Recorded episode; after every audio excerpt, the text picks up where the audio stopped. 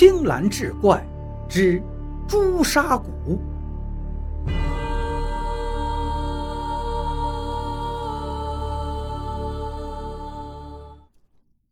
山花脸色苍白，一字一顿的跟大家说道：“爷爷奶奶、大伯大娘、大叔大婶们，大家伙都知道我家遭了难了。我妹妹要是没钱给治的话，就要变成丑八怪。我知道丑人活在世上的难处，我不愿意让妹妹也跟我一样苦啊。今天我只想请大家帮我做个证。”听刘半仙说我是朱砂骨，我这一身骨头能值几十万。为了救妹妹跟妈妈，我情愿献出我这一身骨头，请大家帮我的忙。等会儿把我捞上来之后，叫刘半仙帮忙把我这些骨头卖掉，拜托了。说完这番话，没等大家反应过来，山花纵身就跳进了水库。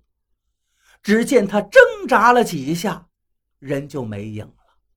人们这才反应过来，这大坝上就像炸了锅一样，乱作一团。有人喊：“出人命啦！”有人叫：“谁会水，快下去救人！”还有人在大坝上来回乱跑，也不知道在咋呼什么。紧接着就有几个年轻人跟着往下跳了。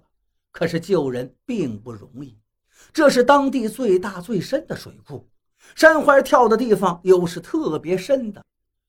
不一会儿的功夫就不见了踪影，十几个年轻人在水底下忙活半天，一无所获。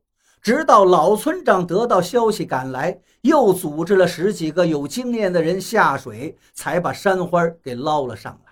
但是为时已晚，山花早已经停止了呼吸。老村长用粗糙的大手为山花揩去脸上的水珠，又脱下自己身上的衣服给孩子盖上。他长叹一口气道：“哎，我是看着他长大的，这孩子打小连只蚂蚁都不忍心踩住，他竟会狠下心杀死自己。”他这一说，村里人便七嘴八舌地告诉了他刚才的情况。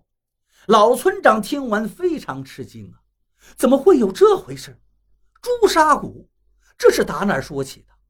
不对，这里头定有缘故。快把那刘半仙找来问话。刚说到这儿，就有人指着远处说：“您看，那不是刘半仙吗？那确实就是刘半仙。他为什么还在这儿呢？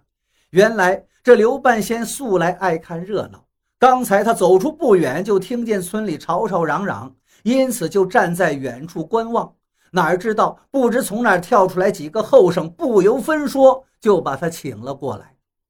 刘半仙被请到了山花的尸体旁边。老村长把情况一说，刘半仙吓得脸色都变了。他跺着脚说：“天哪，我是说说玩的呀，这孩子怎么就当真了呢？这不是害我吗？”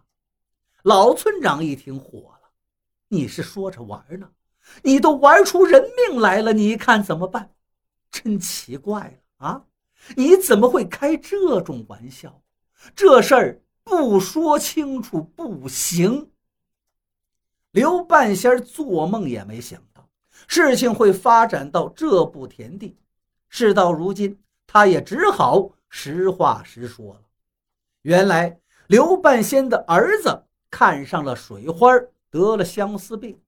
可是王寡妇搞出了搭配嫁女的花样，这让刘半仙伤透了脑筋。后来他偶然间听人提起了朱砂谷的传说，茅塞顿开，当即就放出话了，说什么山花是朱砂谷，目的呢是骗得别人取走山花，他自己好设法再讨这水花做儿媳，了却儿子的相思债。如今闹出了人命，这实在也是他始料未及的。听了刘半仙一番交代，老村长不禁长叹一声道：“你们这些人啊，为了一己私欲，真是什么都干得出来。你们眼里还有别人吗？你们眼里还有没有道德法律？真是天理难容啊！老村长说到这儿，气得直咳嗽，说不下去了。刘半仙哭哭啼啼：“我真后悔呀！不过村长，您听我跟你说。”老村长手一挥，打断了他的话：“你什么也不用跟我说了，已经出了人命了，你去公安局说。”村里两个年轻人当即过来，大声斥责道：“走！”刘半仙被吓得人都矮了半截，低着头缩着肩，被两个年轻人一前一后压着到他该去的地方老村长回过身来，轻轻地从地上抱起了山花。山花的脸是那样平静安详，就像一个熟睡的孩子。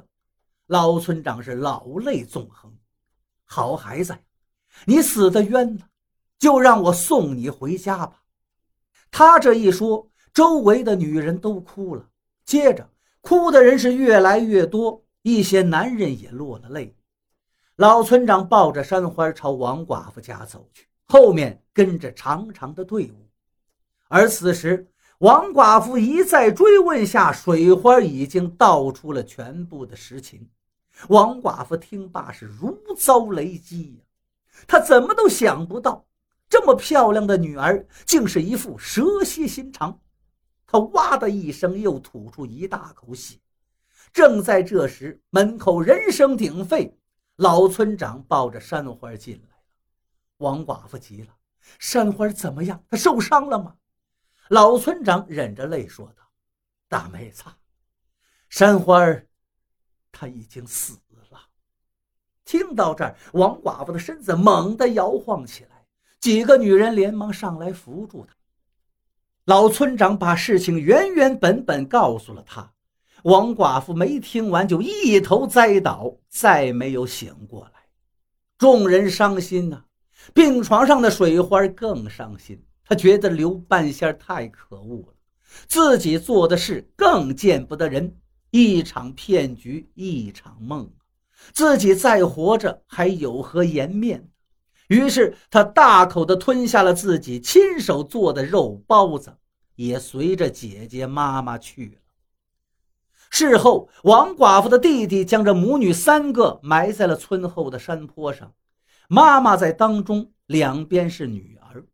奇怪的是，此后每到春天，丑女山花的坟上总是绿草茵茵，还长着星星点点的小花可是美女水花的坟上始终光秃秃的，寸草不生，有的地方竟还有个裂缝，远远看去就像一个癞痢头。